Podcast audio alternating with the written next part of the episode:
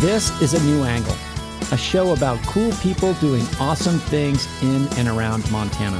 I'm your host, Justin Angle. This show is supported by First Security Bank, Blackfoot Communications, and the University of Montana College of Business. Hey folks, welcome back, and thanks for tuning in. Today I'm speaking with Jeff Shapiro, professional adventure athlete whose many pursuits include climbing, hang gliding, paragliding, and wingsuit base jumping. The real point of all of those activities for me was to get me into a place where I was able to experience life in a very present way. Jeff and his family lived in Montana for many years and recently relocated to the Oregon coast. We connected via Zoom to discuss risk, uncertainty, the seasons of life, and many other matters of consequence. This stuff fascinates me, as I hope it does you. So we're bringing you this conversation in two parts. Here's part one. Jeff, thanks for coming on the show today. Oh, thanks for having me. So tell us, where did you grow up and what did your parents do? I um, spent most of my childhood growing up north of Seattle in a town. Well, I started off in Bothell and then we moved to Woodinville when I was maybe twelve. And I spent summers visiting my mom's mom who lived alone in Hawaii. So my brother and I had this pretty unique opportunity to spend the large majority of the year going to school in Washington and then at least a couple of months, sometimes as many as three in Hawaii each year from the time we were born until we were eighteen. I think he ended up staying for an additional eight years after that. But my dad was a, well, it's interesting. He has a pretty interesting background. He has a law degree and a accounting degree, and he never wanted to practice law. And I don't even think he actually took the bar, huh. but he, um, he ended up through a series of, as we do, transitions through his work-related life. He ended up working for a business and then eventually taking that business over that rented, leased, and sold laundry equipment. But it's funny, those that business was a bit of a means to an end for him. He was always kind of a fun hog, and his passions were cycling. I think he did some assistant coaching for the seven eleven team when we were just little, little kids. And my mom was a nurse practitioner in women's health and owned her own practice, just just kind of down the road from us and outside of Bothell. You know, my, my folks were both very outdoorsy and took us camping and hiking. And I have lots of memories of certainly cycling trips and, um, and finding adventure, and our, our sort of love for the outdoors definitely came from them, but neither of them were really into any of the things that I ended up finding as passions later in life. Yeah, let's talk about some of those passions. How would you describe yourself as an athlete? I mean, you do so many different things. There are some through lines across those activities, but yeah, describe your, your athletic career. I mean, we, we use the term athlete sometimes, or I do, but I, I never really looked at it that way. It was more just like a curiosity. Like anybody else, I've just been curious about certain things. And I find that, you know, maybe it's a little easier to reflect upon this at this stage in life, but I feel like life is this like series of opportunities. And if you have the opportunities, if you're lucky enough to get those opportunities, to not take advantage of them would be a bit of a travesty, you know? Mm. So when I was curious about something, I would want to learn as much as I could about it. And especially if there was some intriguing value, you know, like if there was, as a younger guy, I was attracted to things that involved, you know, a, a uniqueness of environment, risk, probably. I mean, if I was honest, probably the risk was attractive as a young guy. Yeah. But those things that fascinated me ended up, I don't know if it's a personality thing or what, but it ended up just driving bit of, obs- of obsession. You know, I think that there's this line between passion and obsession that can be pretty blurry sometimes. And I was pretty obsessed about certain things. And so, yeah, when I was maybe fourteen, somewhere between ten and fourteen, I got introduced to rock climbing, and um, just the nature of that environment and pushing myself through fears and doubts was a pretty, was pretty attractive, especially for a young boy who was, um, you know, discovering and battling my own ego and those kinds of things. And then when I was seventeen, I was climbing uh, enough to um, have met some folks that were pretty adventurous. And one of those guys was a hang glider pilot. And through a, a lot of luck, I somehow found myself close enough with him to uh, have him offer to, to teach me how to fly a hang glider. And now I see the uniqueness of that. That was, it's really rare for someone to take on a seventeen year old kid in such a, a highly consequential sport. And, and especially in those years, it wasn't developed like it is today.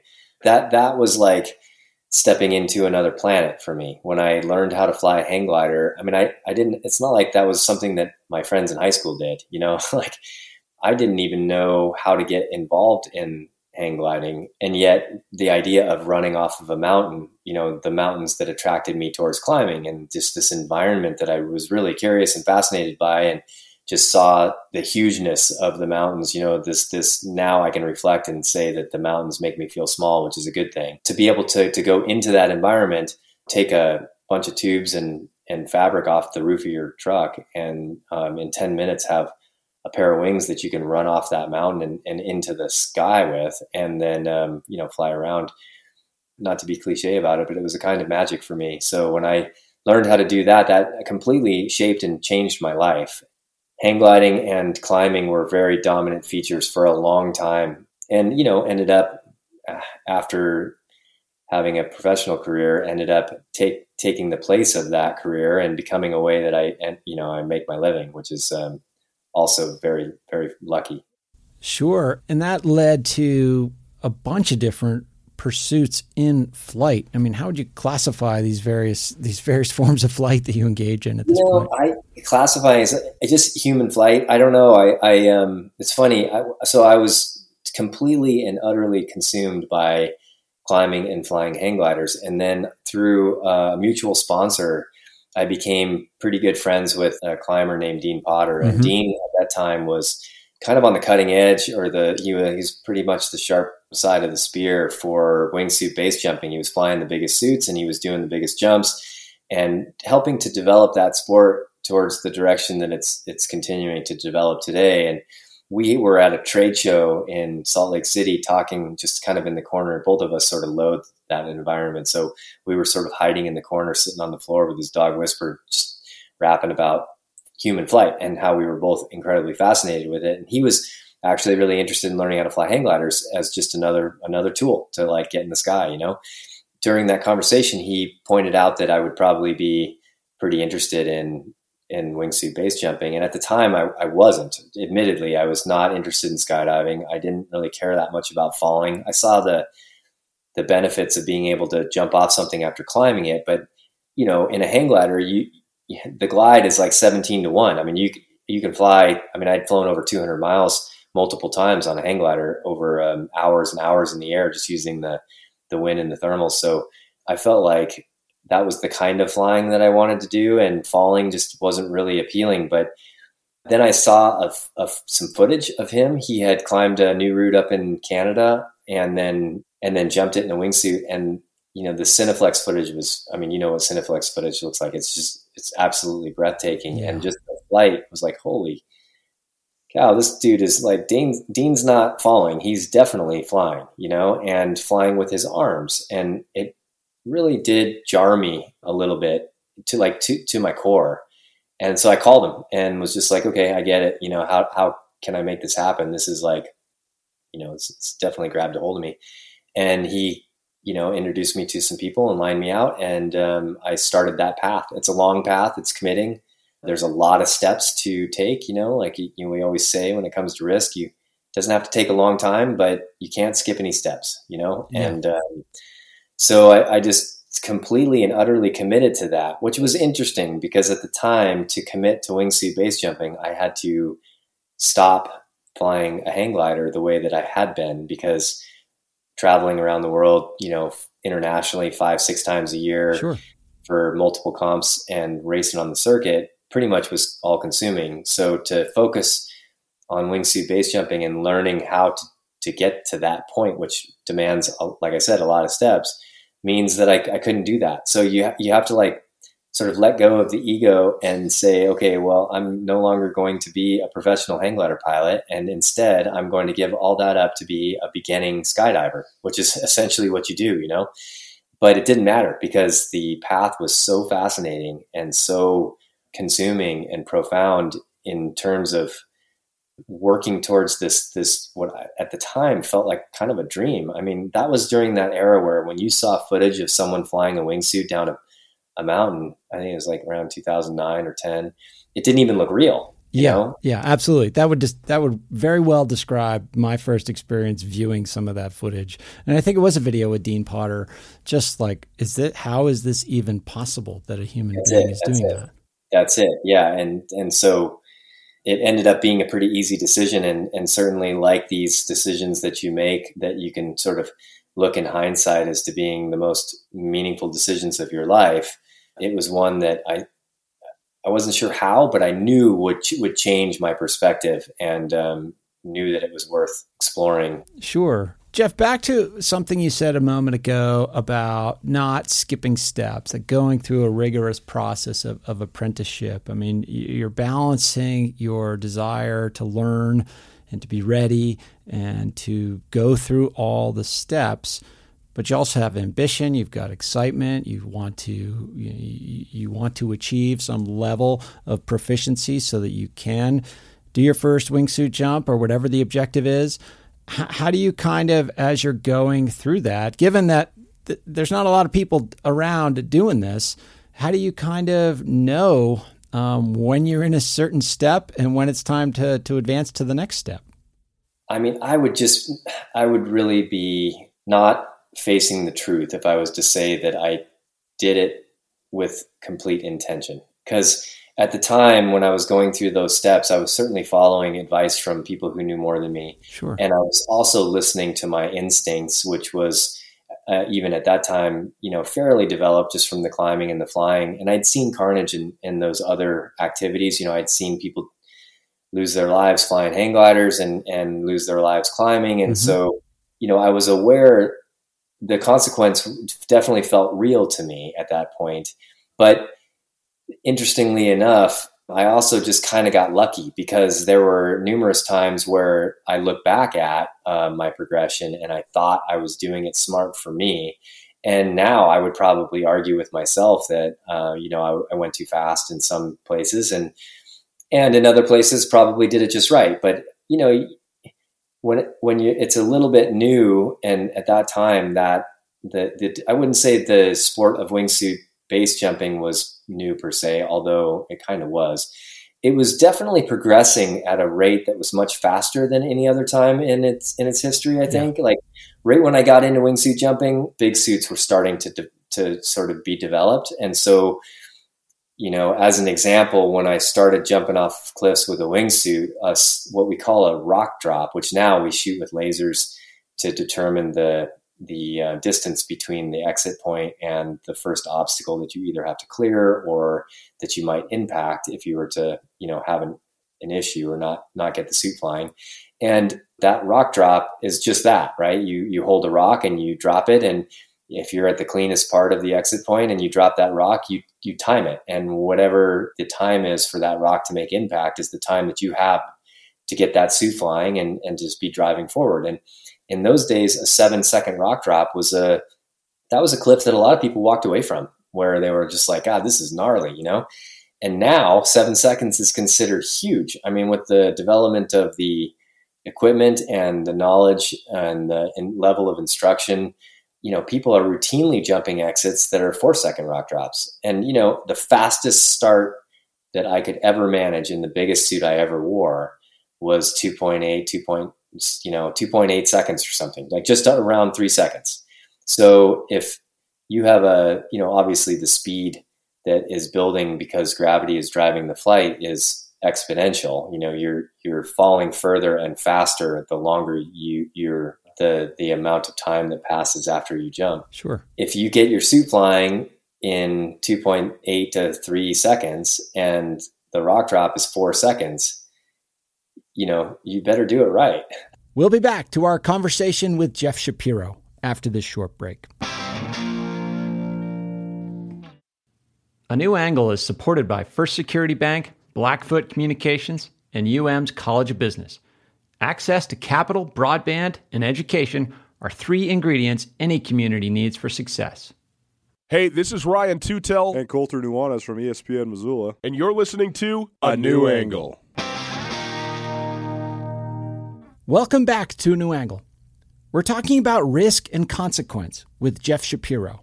At those speeds and whatnot, like how close are you to the ground with that one point two seconds margin for error? There's there's um, a lot of variables involved. Sure. If you jump, you know, because when you get out of an airplane, you have lots of airspeed, you know, instantly, right? You just open the suit after you clear the tail of the airplane, and okay. you've got sixty miles an hour in your face to be able to to start the flight with uh, good pressurization and some decent controllability of the aircraft, which happens to be this suit that you're wearing, right? But when you jump off of a cliff, you're going from standing still to hopefully fast enough to control the suit. And that amount of time is, is, I mean, you'd be surprised at how long four seconds feels, you know, it's a lifetime. And if you jump off in an angle of attack that isn't correct, then the amount of time it takes for you to get that suit started and flying away from the object in control can be exponentially longer sure. um, than if you did it correctly. So, you know, if you jumped off of a of an exit that was pretty close, you had to do it just perfect. And um, if you didn't, then, then the consequences were dire. So yeah, there that during that era, there was a, you know, obviously a lot of loss of life, and and there's still, it, I mean, there still still is. It's been an expensive year this year, so it's just an unforgiving activity. But with that said, it's also like, I don't know, you know, one of the most amazing things I've ever done, certainly, and feel like a human can do. Uh, it is pretty incredible to jump off, especially in those adventurous moments where you have the luck to find a cliff that no one else has flown, you sure. know, to uh, do the work, hike back into the mountains, climb or, or find your way to uh, an exit that is applicable to your skill set and your level of experience. And then to actually put the wingsuit on, jump it, have a flight, you know, fly one hundred fifty miles an hour where the glider is your arms, you know, and then um, safely open your parachute and land on. That that experience is, it, well, whatever. For me, it was profound. Yeah, let's maybe press on that a little bit. I mean, very few, if anyone listening to this right now, will have that experience. But but all of us can sort of pursue experiences that access a certain quality of mind. And I, I would imagine it requires a, a specific quality of mind to pull off a wingsuit-based jump or, or another activity with, with kind of that dire consequence. Talk talk about that. How, how, what state of mind are you seeking in those activities? What state of mind do you have to achieve in order to feel ready to to, to jump off a cliff and, and, and, and take that leap, so to speak? Yeah, talk about that that quality of mind. Yeah, well, you know, it, it's funny. Since those things have been, you know, pretty predominantly in my life, I've sort of been able to step back and self-reflect, self-reflect and realize that, that it's kind of metaphorical in a lot of ways, right? Like jumping off the cliff can be, can describe any, any number of things, mm-hmm. you know, it could be quitting the job that you hate and, and going on a different path, or realizing that your relationship is unhealthy and, and going a different direction, or Uh, self-reflecting in a way that makes you really question the path that you're on and then changing that path in a positive way. So, you know, jumping off a cliff is just something that is, was more literal for me at that time, but that, that mindset is the same. And I think relatable for most people, because although the consequences might not be as life-threatening, there's still consequence in every aspect of life. And the real prize or the benefit for me, and again, this is nothing that I, it's not like it's a, it was a conclusion I came to as a, you know, as a new jumper or, or even younger than that, as a dumb kid, I, it was, it's something now that I can sort of look back on and reflect. So admittedly, you know, it was, it was a learned thing, but the, the, the real point of all of those activities for me was to get me into a place where I was able to experience life in a very present way. And presence is sort of a little bit of a, of a keyword these days, but it's, it's so true, because presence is the only thing we have, right? right like right. we can't, we can't change what happened, and we don't really know what's going to happen.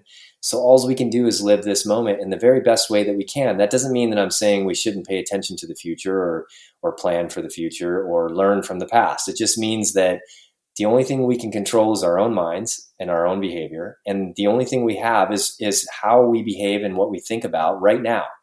And when I jump off a cliff, it puts me in a level of presence that is pretty cheap. You know, it's easy to get to this place where I'm so present that even the parts of my brain that creates memories and understands time doesn't work the same that it does in normal life.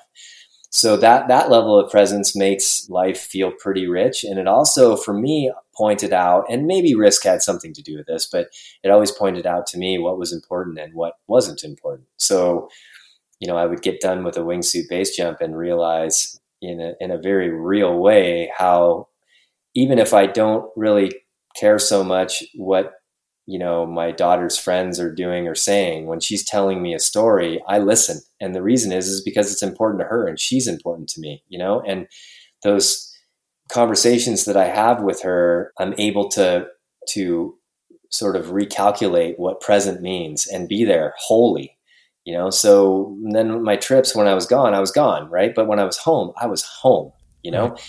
And learning how to be present is definitely a skill. It's a practiced thing. Right. So I, I also think that you can achieve that same sort of state of mind or that understanding of presence and understanding of what's important and what's trivial with a quiet mind. You know, you can, you can get to that same place with meditation or stretching or yoga or running, trail running. You know, I've, I've experienced that. Art, music, right? There's all kinds of ways to get to that, that state of deep self-reflection and understanding that these moments all matter. They they make you who you are, and how you are, and, and who you are, and how you treat other people. That's what's important. That's that's what we get. That's like that's the prize in life, right?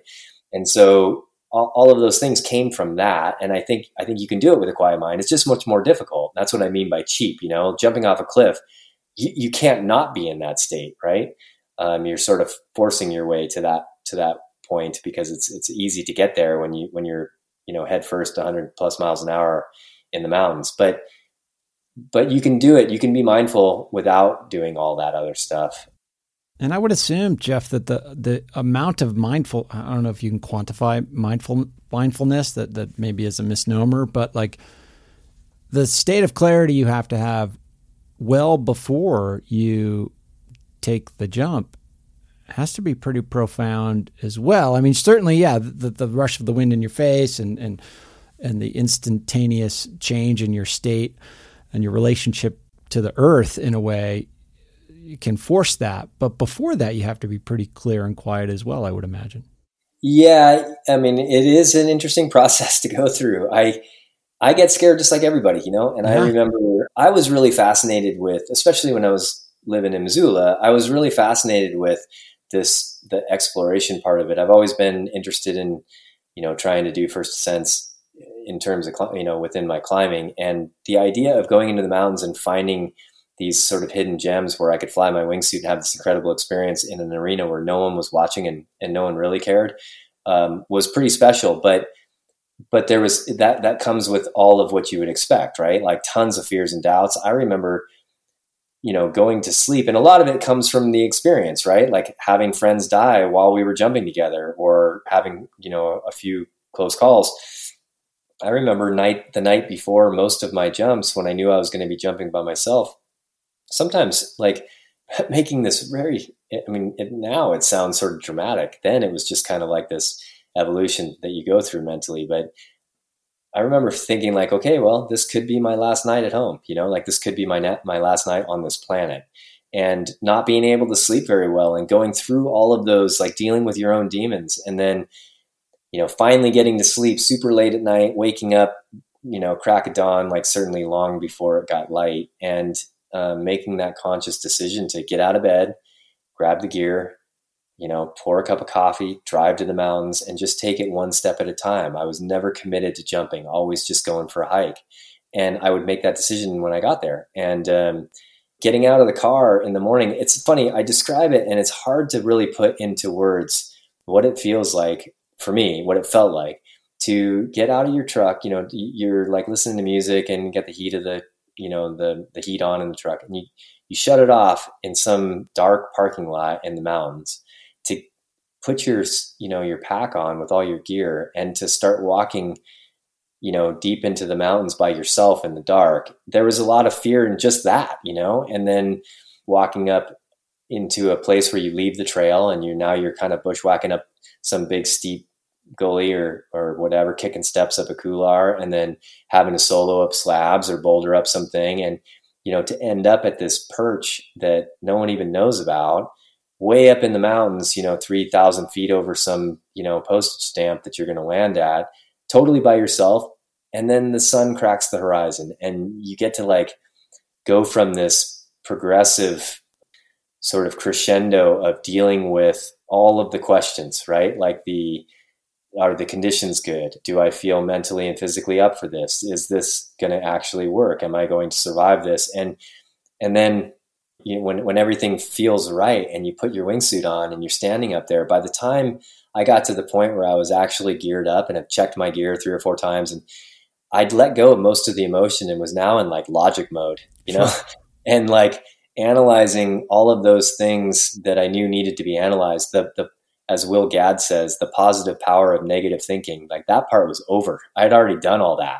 And so now all I'm doing is paying attention to the beauty of the place and doing exactly what I need to do to make sure that I'm successful. And um, obviously I wouldn't have gotten to that place, that decision, unless I believed wholly that I was a, you know, that I was going to be capable of, of doing this thing. And then you have this incredible adventure and um, I'd land and realize how small I was and how vulnerable we all are and how important it is to be a good person and to, to be kind and how trivial it is to have differences and to make a big deal out of traffic and just, you know, these things that we, we do every day and don't even think about. And then, you know, I'd walk out of the canyon and pick berries in the sunshine with my parachute all wadded up on my back and walk past hikers coming in with their dog first thing in the morning. And they kind of give me a strange look like, wow, you're in here early. How's your morning? And I'd be like, oh, it's pre- pretty good. and, and just that whole transition, man, it was a special time in life for sure. It, de- it definitely, um, definitely af- affected, you know, who I've become, and I'm grateful for it. Stay tuned for the second half of this conversation with Jeff Shapiro next week.